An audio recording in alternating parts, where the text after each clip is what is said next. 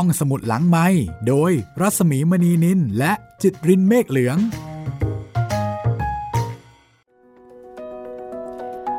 ตอนรับคุณผู้ฟังเข้าสู่ห้องสมุดหลังไม้และไผ่แดงค่ะ สวัสดีคุณจิตริน สวัสดีครับพี่หมีครับ วันนี้เป็นตอนที่สองนะนะคะครับไผ่แดงค่ะบทประพันธ์ของหม่อมราชวงศ์คือกริชปราโมทใครที่ไม่ได้ฟังตอนที่แล้ว ก็อย่าลืมค่ะ กลับไปเก็บฟังย้อนหลังซะดีๆนะคะ จะได้ฟังได้อย่างสนุกสนานต่อเนื่องสำหรับนวนิยายไผ่แดง ก็เป็นบทประพันธ์ที่หม่อมราชวงศ์คึกฤทธิ์ปราโมทท่านเคยเขียนลงเป็นตอนๆนะคะ ในสยามรัฐสัปดาห์วิจารณ์ค่ะ แล้วก็หลังจากนั้นเนี่ยก็มีการนำมารวมเล่มนะคะ นับจนบัดนี้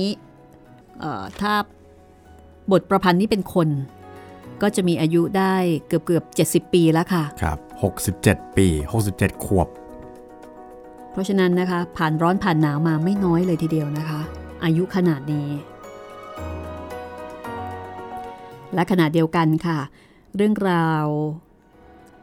ของตัวละคร บริบทของสังคมก็เปลี่ยนไปไม่น้อยนะ เปลี่ยนไปเยอะมากครับ แต่ขณะเดียวกันความเป็นชนบท ในปัจจุบันนี้ก็ก็ยังมีความเป็นชนบทอยู่นะคะ เพียงแต่ว่าบริบทอาจจะต่างไปบ้าง ถ้าเป็นสมัยนี้อาจจะไม่ต้องมาเจอกันก็ได้นะคะใช่อาจจะมีการไลน์ไลน์มา หรือว่า โทรมือถือมาใช่สมพานกลางนี่นะโอ้โหเมื่อวานนี่ไปเจออีกวันมาแหมเดี๋ยวนี้มันดูแปลกๆนะนี่นี่วันก่อนมัน forward อันนี้มาให้ด้วยส่งรูปอะไรแปลกๆมาในไลอาจจะน์ถ่ายคลิปไอ้แกว่นกลับก็ให้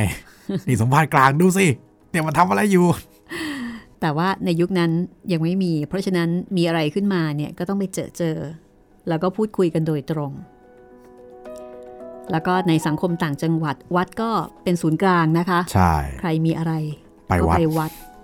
แล้วก็ไปปรึกษาหารือกับสมภารซึ่งก็ถือว่าเป็นบุคคลสำคัญของชุมชนแล้วค่ะ มีเป็นคนเคยแซวว่าวัดนี่ใช้ตั้งแต่เกิดยันตายอ๋อแน่นอนค่ะครับ ใช่ค่ะ ตั้งแต่เกิดยันตายหรือบางทีอาจจะก่อนเกิดด้วยก็ซ้ำนะใช่คะไปปรึกษาหารือเอ๊ะลูกในท้องนี่จะชื่อชื่ออะอะไรไรดีดีแล้วท่านสมภารช่วยตั้งเอาไว้ให้หน่อยพ อเกิดมาก็เอามาบวชเรียน ก็นะกับชีวิตของเราครับวนเวียนอยู่ที่วัดนี่แหละ แล้วก็สมภารกลางในเรื่องนี้ก็จะเห็นว่าอายุไม่ได้เยอะเลยนะคะ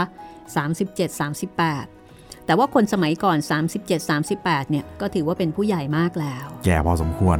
นะผู้ใหญ่ทีเดียวหลักครับเนี่ยเป็นสมภารเจ้าวัดได้แล้วนะคะ ในแก่นแก่นกำจรก็อายุรุ่นราวคราวเดียวกัน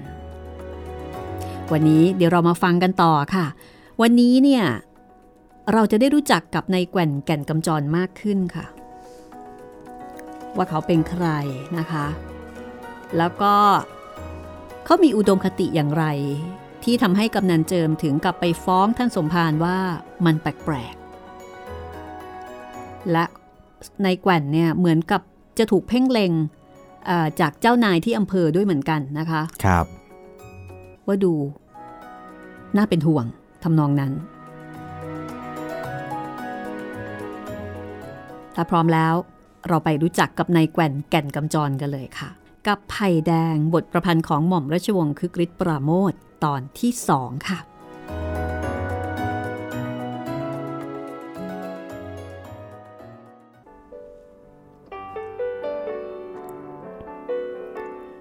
แก่นแก่นกำจร นั่งรูปคลำไม้ชิ้นหนึ่งอยู่ที่ใต้ถุนบ้านอย่างพินิษพิเคราะห์ แต่ในใจจริงนั้น เขาไม่ได้นึกถึงไม้ชิ้นนั้นเลย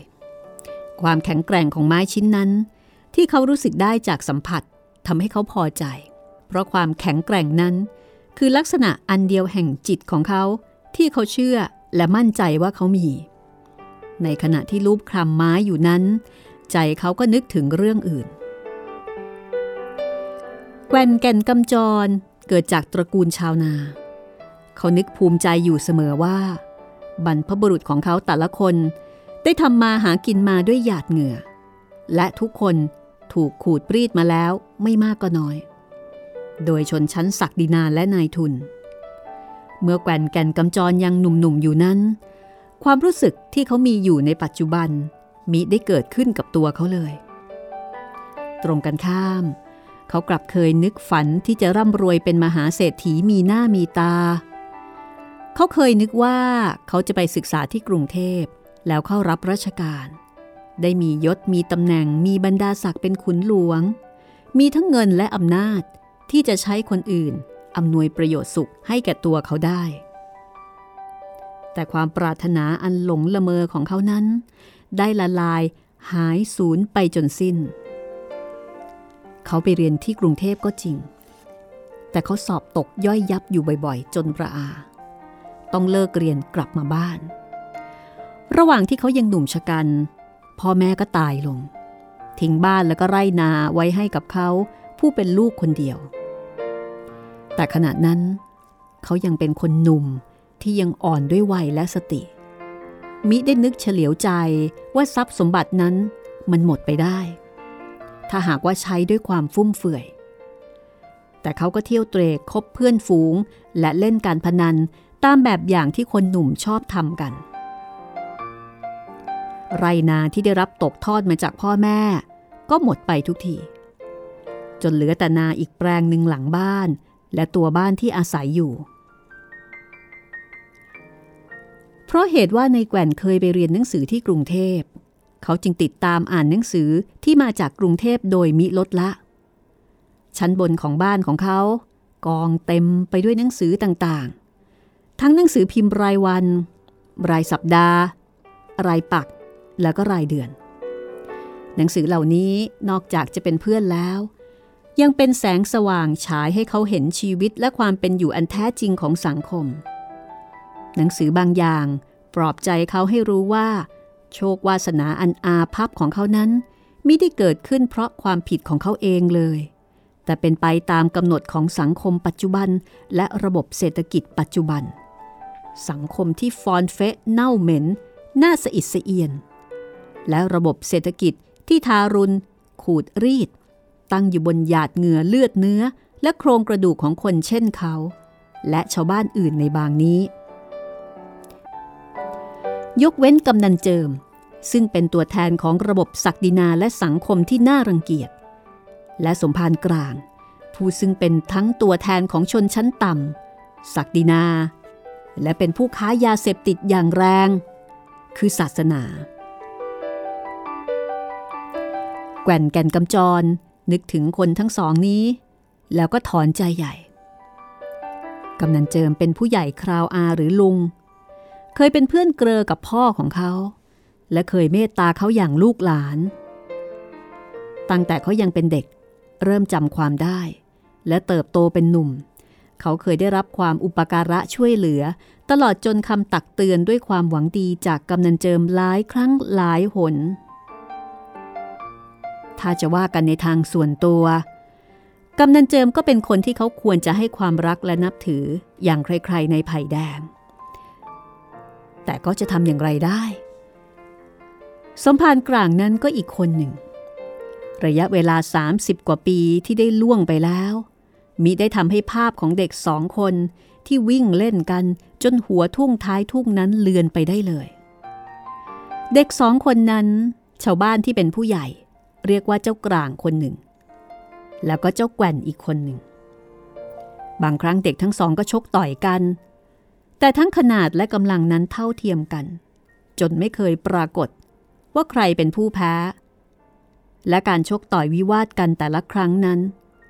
ก็ดูเหมือนจะเพิ่มความสนิทสนมและความนับถือที่มีต่อกันนั้น ให้มากยิ่งขึ้นไปอีก เจ้ากลางและเจ้าแก่น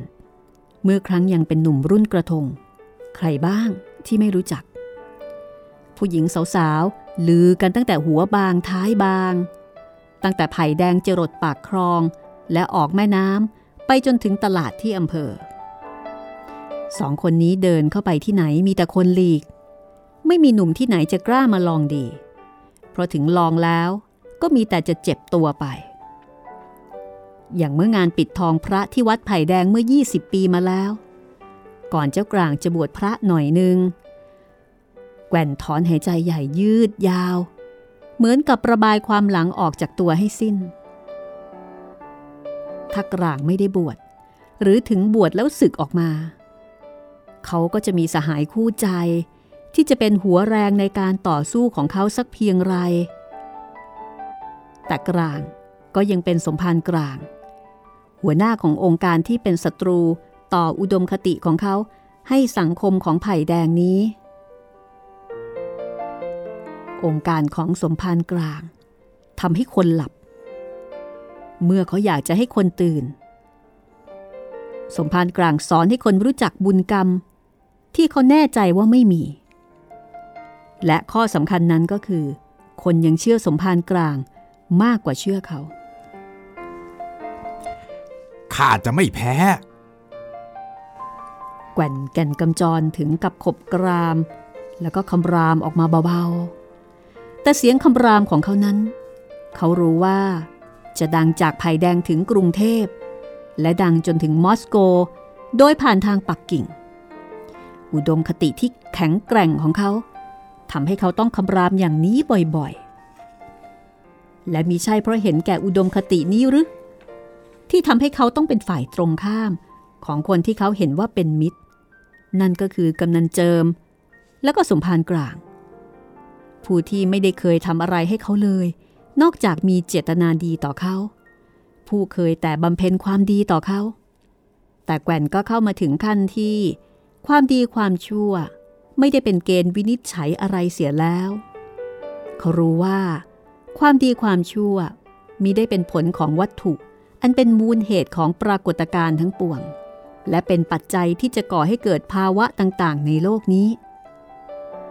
คนอย่างกำนันเจิมและสมภารกลาง ย่อมอยู่ในฐานะที่จะบำเพ็ญความดีต่อเขา หรือต่อใครๆก็ได้เป็นธรรมดา เพราะว่ากำนันเจิมมีที่นาให้เช่า เป็นเจ้าของอุตสาหกรรม คือมีโรงสีเล็กอยู่ที่บ้าน ส่วนสมภารกลางก็เป็นสมภารของวัดวัดเดียวในไผ่แดง ทั้งสองจึงอยู่ได้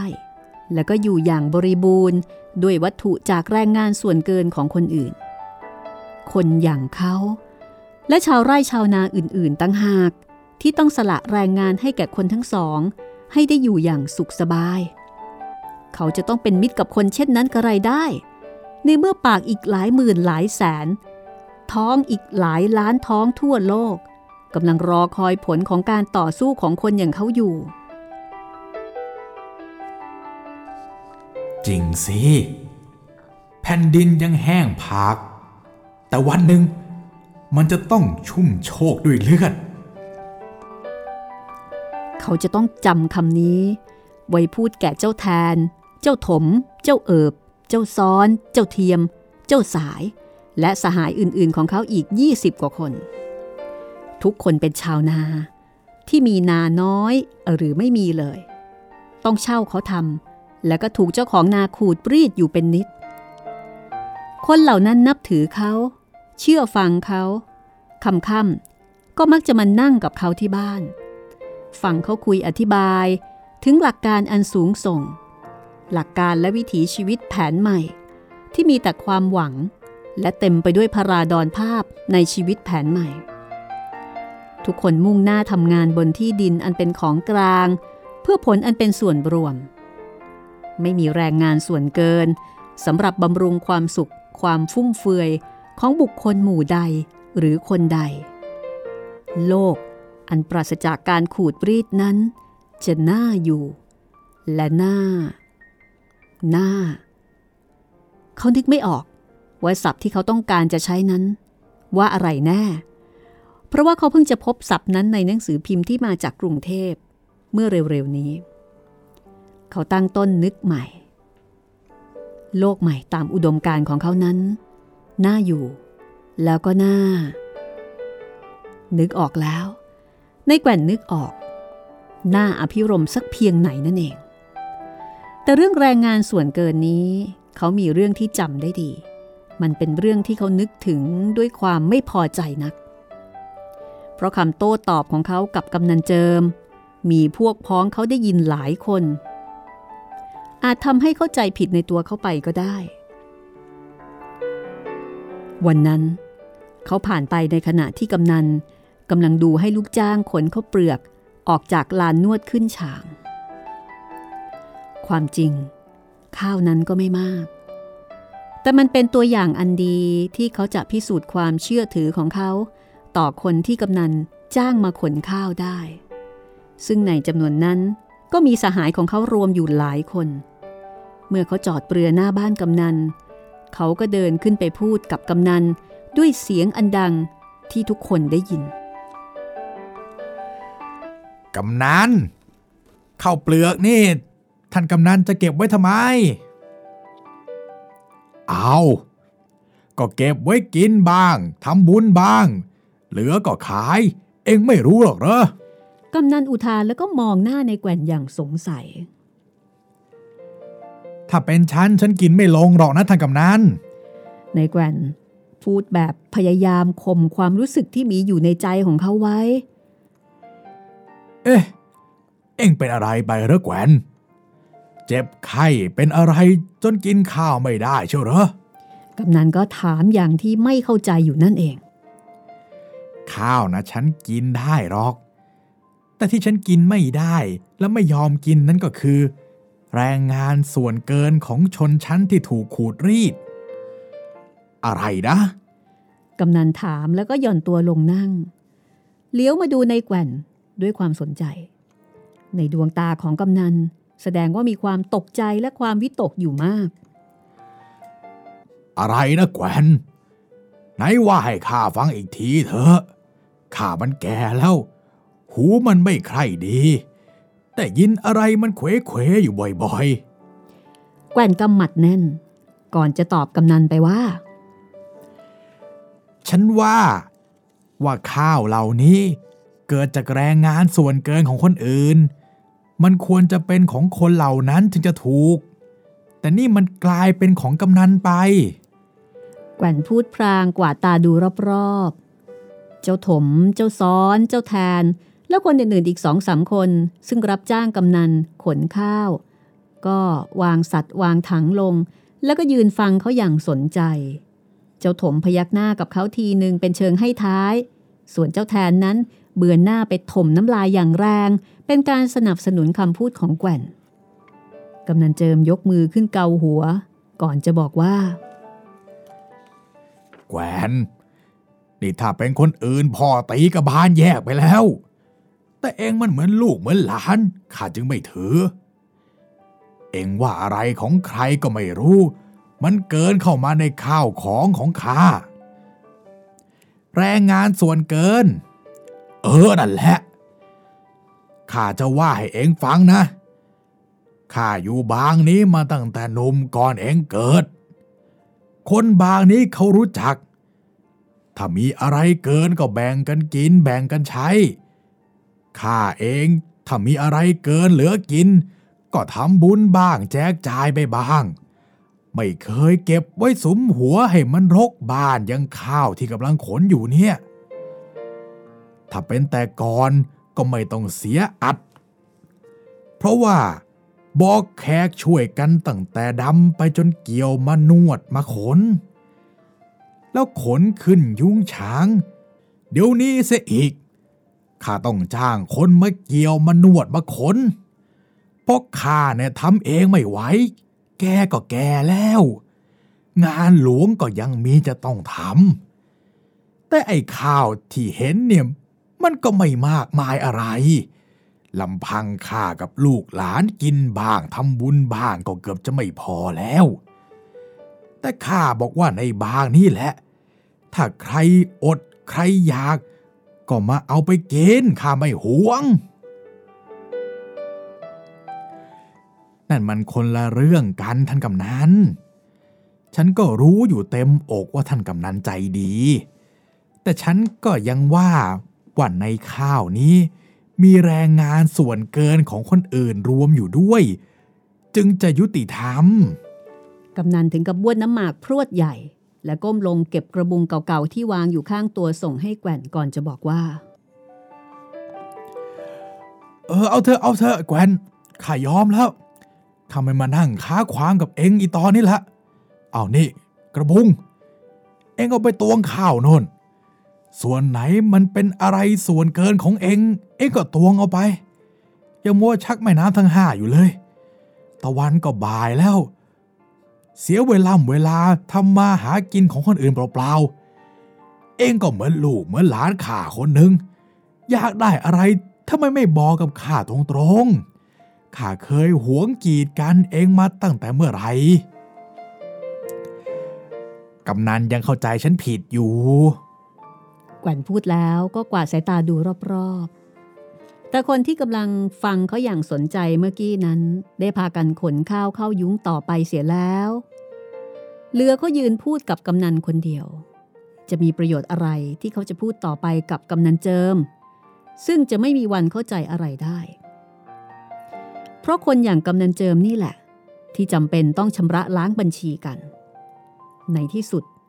เมื่อวันนั้นมาถึง แกว่นกลางแขน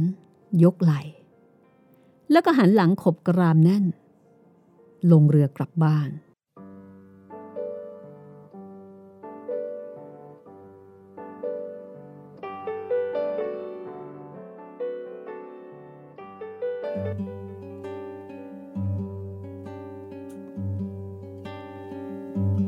คืนนั้นเองคำพูดประโยคหนึ่งของสหายของเขา ยิ่งทำให้เขาหมดกำลังใจลงไปอีก เจ้าแทนพูดขึ้น ขณะที่มานั่งคุยตามเคยว่า ปุโทพี่แกวนวันนี้เกือบจะได้เข้าเปลือกกำนันเปล่าๆอยู่แล้วเชียวนาแต่ไงพี่แกวนหันหลังกลับไปเสียก็ไม่รู้ แกว่นกันกำจรนึกถึงเรื่องนี้แล้วก็ถอนใจใหญ่ เขาต้องขบกรามแน่นจนเมื่อยกล้ามเนื้อที่กรามอีกครั้ง เพราะเขารู้ว่า ชัยชนะของเขายังอยู่ไกล เขาจะต้องสู้ไปอีกนาน เมื่อนึกถึงการต่อสู้ แกว่นก็กำไม้ที่ถือนั่น แน่นจนเจ็บมือ จริงอยู่ การต่อสู้ของเขาจะต้องดำเนินไปอีกนาน แต่ภายในเวลาไม่กี่ชั่วโมงที่จะถึงนี่เอง การต่อสู้ของเขาจะต้องระเบิดขึ้นอย่างรุนแรงบ่ายวันนี้ นี่เป็นเวลาที่เขารอคอยมานานแล้ว วันนี้แหละ ถ้าเขาคาดไม่ผิด เขาจะได้นำชนชั้นที่ถูกขูดรีด เข้าต่อสู้กับชนชั้นศักดินาและนายทุน ผู้เป็นเจ้าของที่ดิน การต่อสู้กันด้วยกำลัง อาจถึงเลือด อาจถึงชีวิต เขาเองก็อาจจะต้องหลั่งทั้งเลือดทั้งชีวิต แต่ก็จะเป็นไรไม่ เมื่อเป็นการต่อสู้เพื่อแผ่นดินที่เป็นเลือดเนื้อของเขา และชนชั้นเดียวกับเขา เขายอมสละชีวิตและร่างกายของเขา ลงถมแผ่นดิน เป็นปุ๋ยที่จะให้อุดมการนั้น งอกงามต่อไป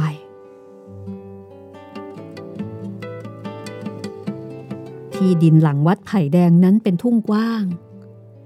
มีชาวบ้านเข้าถางและทำมาหากินอยู่หลายครอบครัว ชาวบ้านเหล่านั้น ทำมาหากินกันเป็นปกติ มีได้มีใครมารบกวน จนเมื่อสองสามเดือนมานี้เอง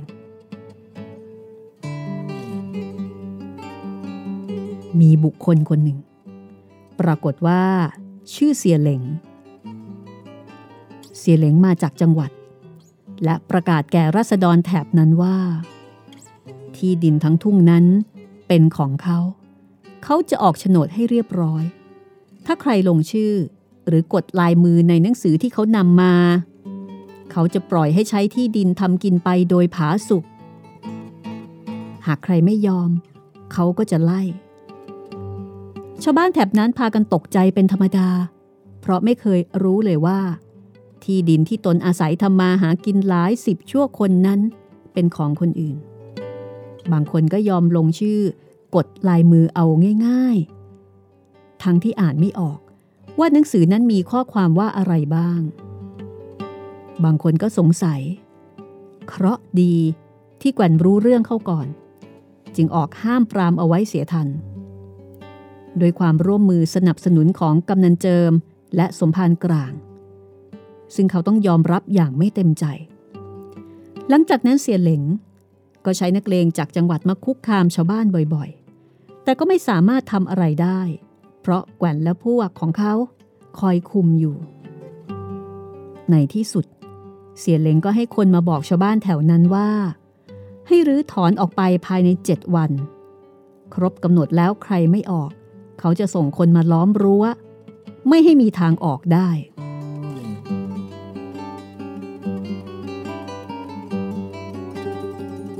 และวันนี้ ครบกำหนดพอดี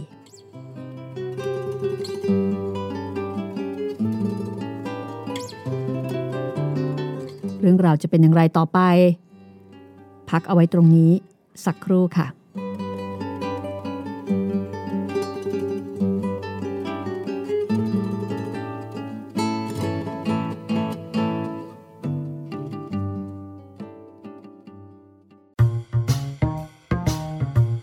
ห้องสมุดหลังไม้โดยรัสมีมณีนินและจิตรินเมฆเหลือง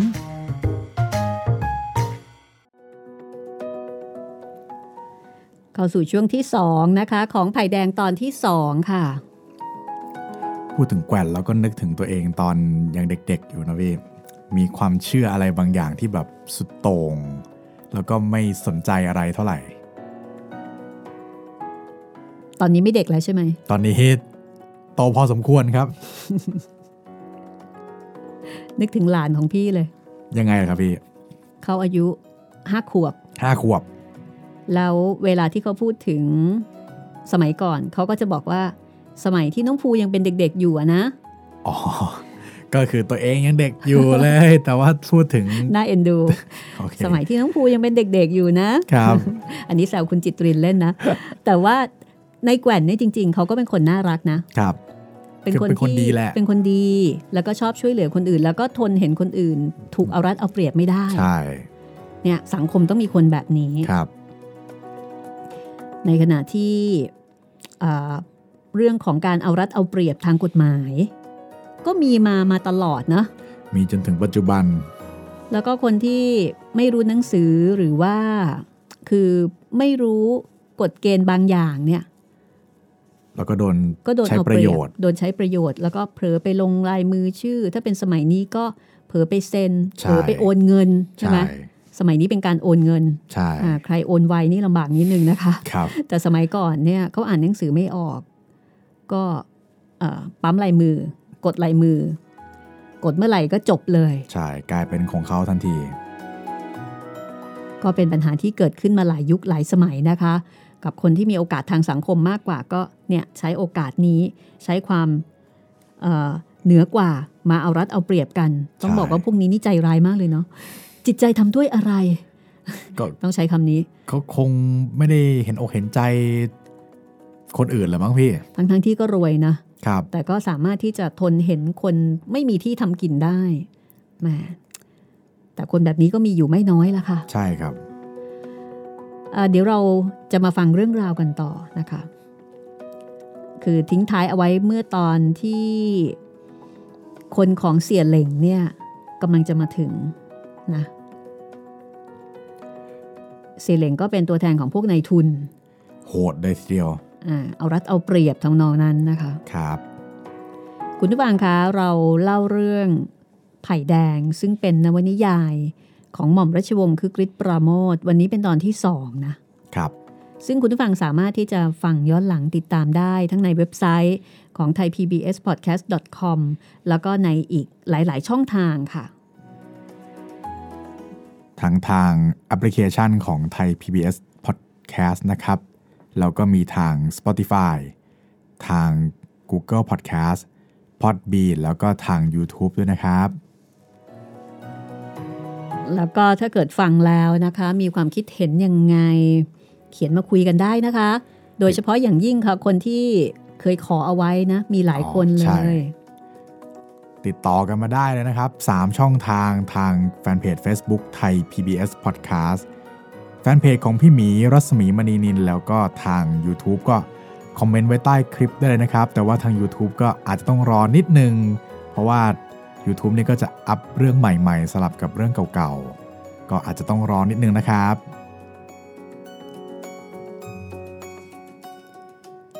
พร้อมแล้วไหมคะ คุณจิตรินคะ พร้อมครับพี่ เรื่องราวกำลังเร้าใจนะ วันนี้ครบกำหนดพอดีอื้อหือต้องมีต้องมีการประทะกันแหละ อ่า บ่ายวันนี้ค่ะ คนของเสียเหลงจะมาถึงนะคะ จะมาที่หมู่บ้านไผ่แดงแกว่นจะช่วยเหลือ เพื่อนบ้านของเขาได้ไหมอย่างไร ไป เราไปติดตามกันเลยค่ะ ไปที่หมู่บ้านไผ่แดงกันต่อเลยค่ะ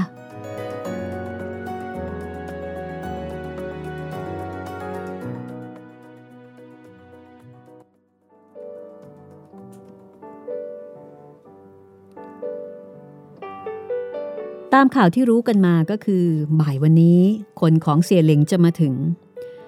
คำสั่งสุดท้ายที่แกว่นให้พวกพ้องของเขาเมื่อคืนก็คือ สหาย พรุ่งนี้บ่ายเตรียมมีดไว้ให้พร้อม แล้วคอยฉันอยู่ที่โคกกอไผ่หลังวัด ใครมาจากไหนเราจะเห็นก่อน ถ้ามันปักเสารั้วหรือว่ารื้อบ้านก็ตีเลย สู้กันให้มันยับไป เข้าใจไหมสหาย เราต้องสู้จนถึงที่สุด เพราะไม่มีใครอีกที่เขาจะต่อสู้เพื่อเรา เสียงร้องรับคำอึงมี่จากชายชะกันสิบกว่าคนที่มากินเหล้าบนนอกชานของเขานั้น ฟังราวกับเสียงดนตรี และเมื่อแก่นเข้านอน เขาก็หลับไปด้วยความสุข รุ่งขึ้นกำนันเจิมพายเรือมาตะโกนเรียกเขาที่หน้าบ้านแต่เช้ามืด พอแกว่นออกไปยืนที่นอกชานกำนันก็ร้องบอกว่ากำลังจะไปอำเภอเพื่อรายงานอำเภอให้ทราบเรื่องนี้ เพราะที่รายงานไว้คราวก่อนเงียบหายไป กำนันเจิมบอกกับแกว่นว่า เอ็งช่วยบอกไอ้พวกนั้นให้มันเงียบๆไว้บ้างนะ อย่าเพิ่งไปทำอะไร เดี๋ยวเรื่องจะไปกันใหญ่ กำนันร้องสั่งแล้วก็รีบพายไป โดยไม่ได้รอฟังคำตอบของแกว่นว่า ไม่มีประโยชน์หรอกกำนันสำหรับคนอย่างนายอำเภอที่เป็นคนชั้นศักดีนา เสียงของเงินย่อมดังกว่าเสียงร่ำร้องและร่ำไห้ของประชาชนผู้ยากจนเสมอกำนันเองก็เถอะที่แกว่นพูดนี้กำนันไม่ได้ยินนะคะ กำนันไปแล้วค่ะ ก็เหมือนกับว่าแกว่นพูดกับตัวเอง แกว่นลุกขึ้นยืนเหยียดตัวอย่างสบายใจ นึกถึงเรื่องนี้แล้วก็ดูเหมือนว่าจุดหมายของเขาใกล้จะเข้ามาอีกนิดหนึ่ง ชนชั้นเขาจะต้องเข้าใจ แล้วก็รู้ในคราวนี้ว่าใครคือศัตรู เขาเลือกไม้เหลี่ยมเหมาะมือได้อันหนึง ลองแกว่งดู เห็นน้ำหนักกำลังพอดี เขาก็ก้าวออกจากใต้ถุนบ้าน ลงเรือออกพาย แล้วก็มุ่งหน้าไปยังวัดไผ่แดง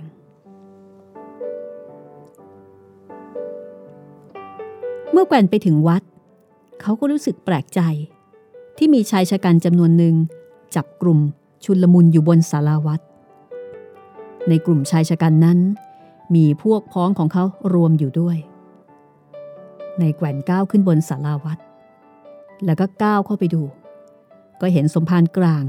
นั่งขัดสมาธิอยู่กลางวง มีย่ามใบใหญ่วางอยู่ข้างๆตัว เมื่อแกว่นไปถึง สมภารกลางกำลังล้วงมือลงไปในย่าม หยิบตะกรุดแล้วก็พระเครื่องราง ออกแจกจ่ายให้แก่ชาวบ้านที่อยู่รอบตัว ผมขอองค์หนึ่งครับหลวงพ่อ ขอตะกรุดด้วยครับ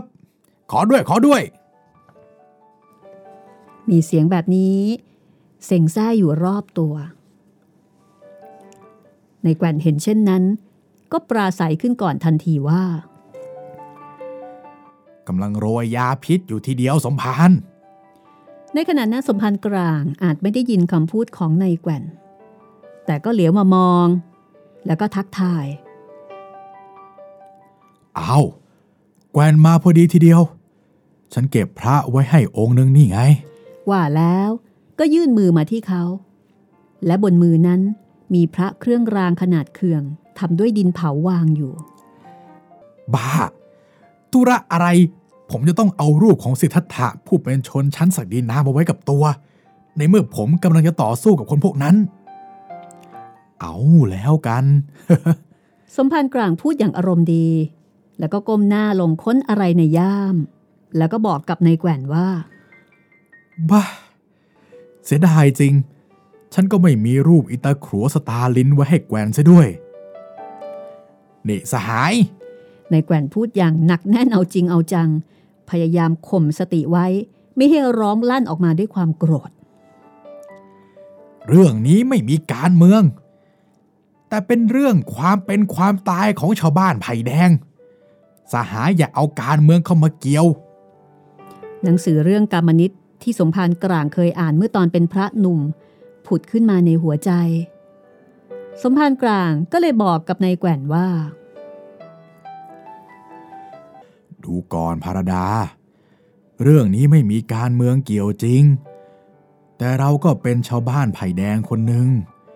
ในยามบ้านไผ่แดงขับขัน เราก็ได้แต่ช่วยด้วย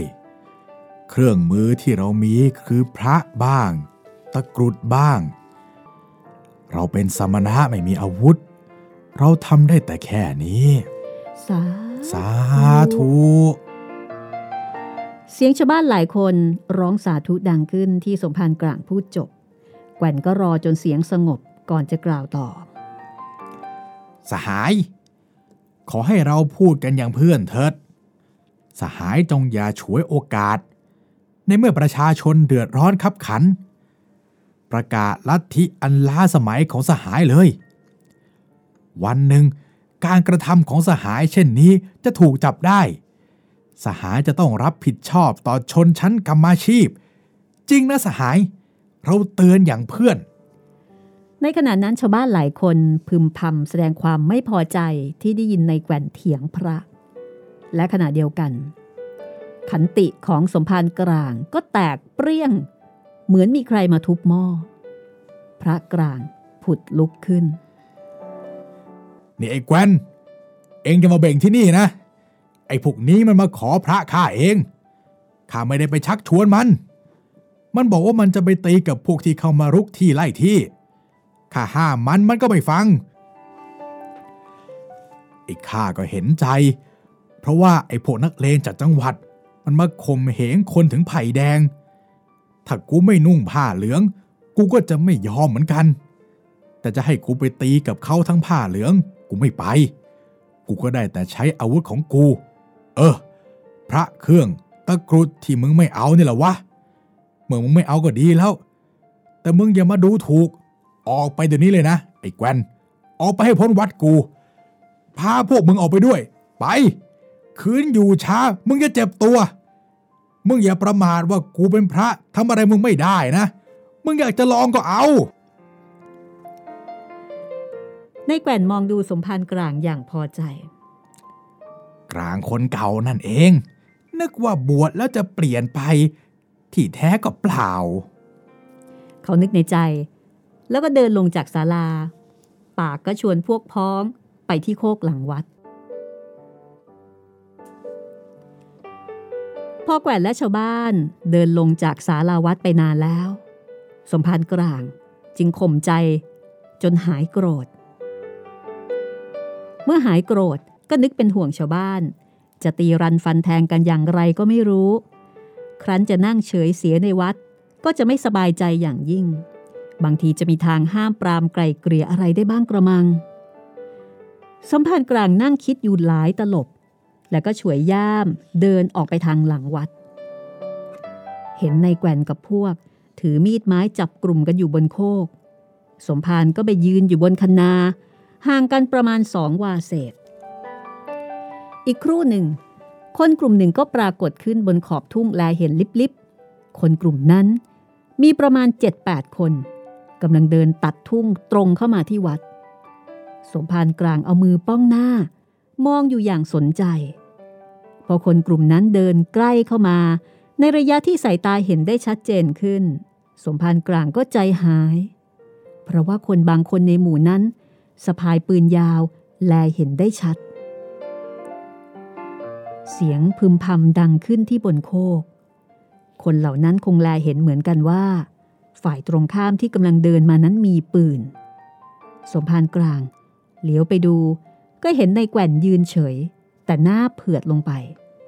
ส่วนเจ้าซ้อน เจ้าถม เจ้าแทน และคนหนุ่มอื่นๆ อีกหลายคนนั้น ลงนั่งขัดสมาธิที่พื้นดิน ประนมมือปลุกพระอยู่เร่าๆบางคนก็ปลุกขึ้น จนเนื้อตัวเต้นอยู่ผางผางราวกับปลาถูกทุบยิ่งเห็นอย่างนี้สมภารกลางก็ยิ่งใจคอไม่ดี เหลียวกลับมา เอามือป้องหน้า ดูคนซึ่งกำลังเดินเข้ามา ในใจนั้นก็สวดพาหุงบ้าง และมหาการุณิโกบ้าง ตามแต่จะนึกได้ สมภารกลางยืนดูอยู่อย่างนั้นพักใหญ่ คนที่เดินมาตามคณานั้น ก็ใกล้เข้ามาทุกที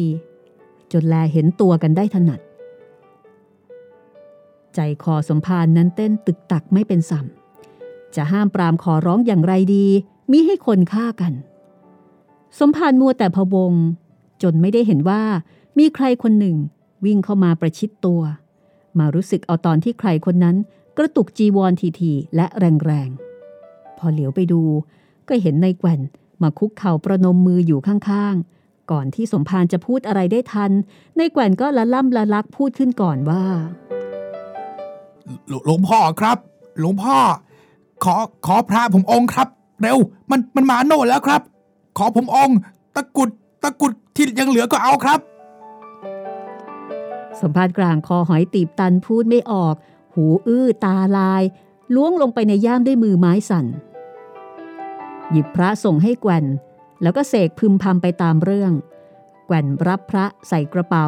ก้มลงกราบที่ตีนสมภารแล้วก็วิ่งกลับไปหาพวกพ้อง อีกสักอึดใจหนึ่งก็มีเสียงตะโกนมาจากในวัดว่าเอ๊หายไปไหนกันหมด พวกเราเว้ยทางนี้เว้ย เสียงนั้นทุกคนจำได้ดี ว่าเป็นเสียงของกำนันเจิม ต่างคนก็เหลียวไปดู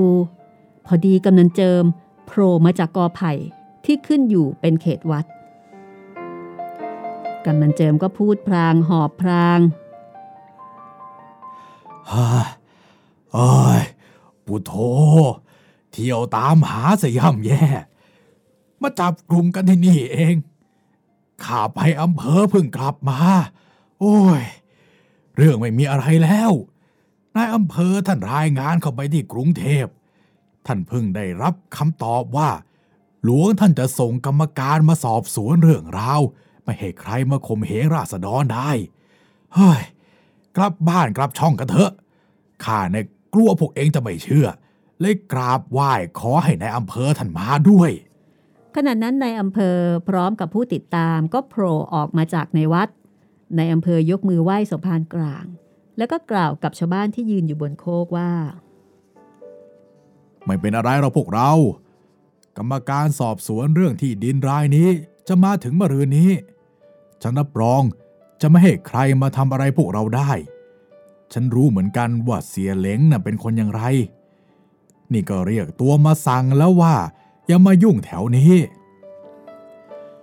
แล้วโน่เล่าเจริญพร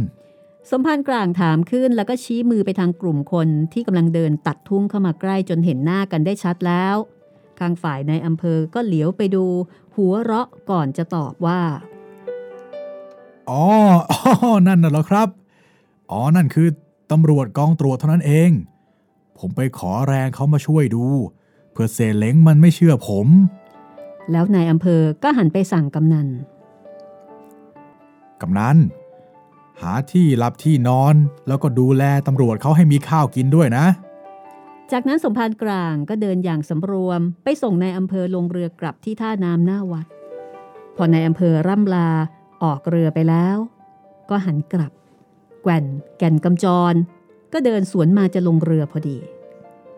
เขายื่นพระเครื่องราง ให้แก่สมภารกลาง เอากลับไปเถอะสมพรานไม่มีธุระจะใช้แล้ว แต่เออพระองค์นี้มีอิทธิฤทธิ์ทางไหน เวลาสมภารหยิบให้ดูมือไม้สั่นวุ่นวายนัก สมภารกลางรับพระคืน ก่อนจะตอบในแก่นว่า ดีทางคลาดแคล้วไอ้แกวนดีทางคลาดแคล้ว มึงจำไว้เถอะคนที่เป็นเพื่อนกันต่างหันหลังให้กัน คนหนึ่งเดินไปลงเรือ อีกคนหนึ่งเดินไปเข้าโบสถ์ เมื่อสมภารกลางจุดทูบเทียน ลงกราบพระประธาน ยังไม่ทันจะได้เงยหน้าขึ้นมา พระประธานก็พูดขึ้นว่า วันนี้ยุ่งหน่อยนะสมภารขอรับหลวงพ่อยุ่งหน่อย เรื่องชาวบ้านเขาครับ ไอผมเป็นคนบางนี้ตัดกันไม่ขาด นั่นสิ ถ้าสมภารเป็นแต่เพียงคนบ้านนี้ก็คงไม่เป็นไร ถ้าสมภารเป็นพระ ก็เลยอาบัตไปทั้งกรุอ้าว ไม่อ้าวละสมภารสมภารนี่ก็ร้องเป็นข้างไปได้ มีอย่างเหรอ เป็นพระเป็นสงฆ์เที่ยวหนุนให้เขาตีกัน ใครเขามาท้วงเขาหน่อย กลับโมโหโทโส ลุกขึ้นเอะอะท้าเขาต่อย ฉันอยู่มาหลายพันษาแล้ว ยังไม่เคยเห็นอย่างนี้เลย ผมไม่ได้หนุนเลยครับ เป็นความสัตย์จริง ผมเพียงแต่แจกพระแจกตะกรุด นั่นแหละหนุนละถ้าแจกเขาเวลาไม่มีเรื่อง ก็คงไม่เป็นไร แต่นี่สมภารก็รู้ว่าเขาจะไปตีกัน ยิ่งแจกของดีเขายิ่งตีกันใหญ่ เรื่องนั้นก็เอาเถอะครับ แต่ตอนที่ผมลืมตัวขาดสำรวมนั้น เจ้าแกว่นเพื่อนผมมันยั่วโมโหจริง ๆ ผมก็เป็นเพียงปุถุชน ไม่ใช่นะสิสมภารสมภารเป็นพระตั้งหาก แล้วก็เป็นสมภารวัดชั้นเสียด้วย สมภารกลางก้มลงกราบพระประธานอีกสามหน ก่อนจะพูดเสียงอ่อยๆว่า ขออภัยผมเถิดขอรับหลวงพ่อ ขออภัยฉันไม่ได้หรอกสมภารเมื่อรู้ตัวว่าอาบัตก็ต้องรีบปลงเสีย หลวงพ่อครับ หลวงพ่อเออผม ผมอาบัตข้อไหนนะครับ เอ๊ะไม่รู้สิสมภาร แต่ถ้าสงสัยก็ปงอาบัตทุกกฎไปก็แล้วกัน รีบไปปงอาบัตกับหลวงตารุ่มเสียไป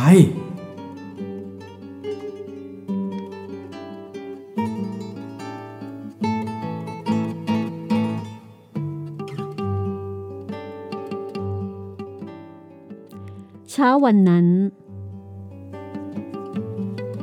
สมภารกลาง นั่งอยู่คนเดียวในกุฏิมือนั้นพลิกหนังสือเทศผูกหนึ่งอยู่ไปมา อีกสองวัน จะถึงวันอุโบสถ สมภารก็จะขึ้นธรรมาสเทศให้อุบาสกอุบาสิกาฟังตามประเพณี แต่พอคิดถึงเรื่องนี้ก็อ่อนใจ และยิ่งนึกถึงที่แก่นแก่นกำจรเคยพูดเอาไว้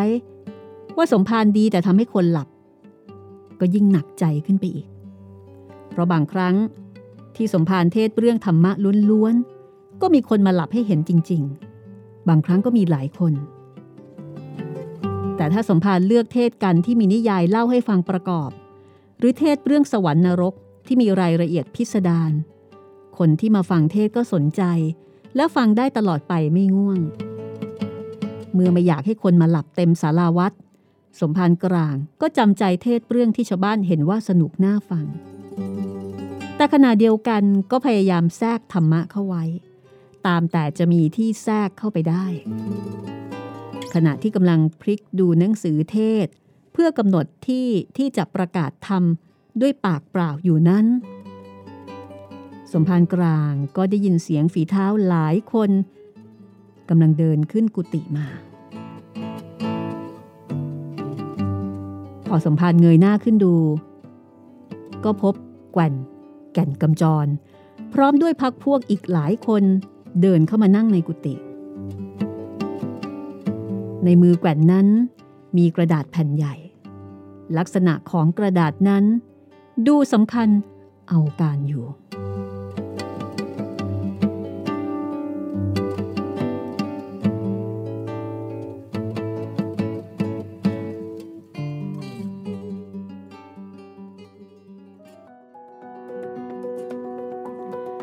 เราหยุดเอาไว้ที่ตรงนี้ก็แล้วกันนะคะ คนฟังน่าจะได้ไปหลายหานะครับ คนฟังจะได้ไปหลายฮาหรือเปล่าไม่รู้นะคะ แต่ว่าคนอ่านนี่ได้ไปหลายเลยทีเดียวละค่ะ ครับผมแม่ในแกวนคุณจิตรินชอบตอนไหนเหรอ ชอบตอน ตอนแรกบอกโอ้ยไม่เอาหรอกว่าเครื่องเดี๋ยวจนชั้นศักดีนาจนสุดท้ายมากระตุกจีวร เจอปืนเข้าไป วิ่งกลับมาถ้าไม่ทัน พี่ชอบตอนที่สมพันธ์กลาง อ๋อขึ้นโกรธแล้วก็ขึ้นมึงขึ้นกูแล้วก็บอกว่าอ๋อตอนกูก็ไม่ได้อยากมายุ่ง แต่ไอ้พวกนี้มันมาขอกูเอง แล้วกูก็เป็นพระกูจะเอาอะไรไปให้โอ้มัตอนนั้นก็หาครัอับนนี้ก็หา ตัดมาที่ไอ้แกวนในแกวนก็มองแบบไอ้แกวนแบบอืมโอ้โหคนเดิมเลยนะเนี่ย เพื่อนชั้นเพื่อนชั้นมาแล้วมาแล้วตัวจริงโอ้โหอันนี้ก็เป็นเสน่ห์ของไผ่แดงนะคะ ครับ แล้วเป็นเสน่ห์งานของหม่อมราชวงศ์คือกริชปราโมทคือถึงแม้ว่าบางทีเนี่ย จะเป็นเรื่องที่จริงจัง เป็นเรื่องที่มีความเข้มข้นในเรื่องของแนวคิดอุดมการณ์แต่ด้วยการสื่อสารของท่านเนี่ยมันแฝงอารมณ์ขันผ่อนคลายขึ้นเยอะ แล้วก็ทำให้อ่านไปยิ้มไปหรือบางทีอาจจะฟังไปหัวเราะไปก็ได้ครันะบคะคุณกำลังติดตามฟังไผ่แดงค่ะนวนิยาย ผลงานของหม่อมราชวงศ์คึกฤทธิ์ปราโมทนะคะ ตอนที่สอง ของห้องสมุดหลังใหม่ ก็ต้องขอบคุณทางอ่าสถาบันคึกฤทธิ์นะคะทายาทของท่านที่อนุญาต ให้เรานำนวนิยายเรื่องนี้มาถ่ายทอดในห้องสมุดหลังใหม่ ตามที่มีผู้ร้องขอมาหลายท่านอย่างต่อเนื่องนะคะครับตอนนี้ถ้าเกิดว่าใครที่สมอกสมใจนะ สาแก่ สาแก่ใจคือได้ฟังตามที่ขอเอาไว้ก็แสดงตัว เขียนมาคุยกันบ้างก็ได้นะคะครับ เขียนมาได้ 3 ช่องทางเลยนะครับ ทางแฟนเพจไทย PBS Podcast แฟนเพจรัศมีมณีนิน แล้วก็ทาง YouTube นะครับ วันนี้หมดเวลาของห้องสมุดหลังใหม่แล้วก็ไผ่แดงแล้วค่ะ เราพักกันก่อนนะ แล้วก็เดี๋ยวตอนหน้า ลองมาดูสิว่า กระดาษแผ่นใหญ่ในมือของนายแก่นแก่นกำจรนั้น ที่ดูเหมือนว่ามีความสำคัญอะไรบางอย่าง มันคืออะไร แล้วก็นายแก่นจะมาหาเรื่องอะไรสมภารกลางอีก ติดตามได้ตอนหน้าตอนที่ 3 ของไผ่แดง อย่าลืมนะคะถ้าชอบ บอกต่อหรือไม่ก็แชร์ให้เพื่อนฟังด้วยค่ะ วันนี้เราสองคนไปก่อนนะคะ สวัสดีครับ สวัสดีค่ะ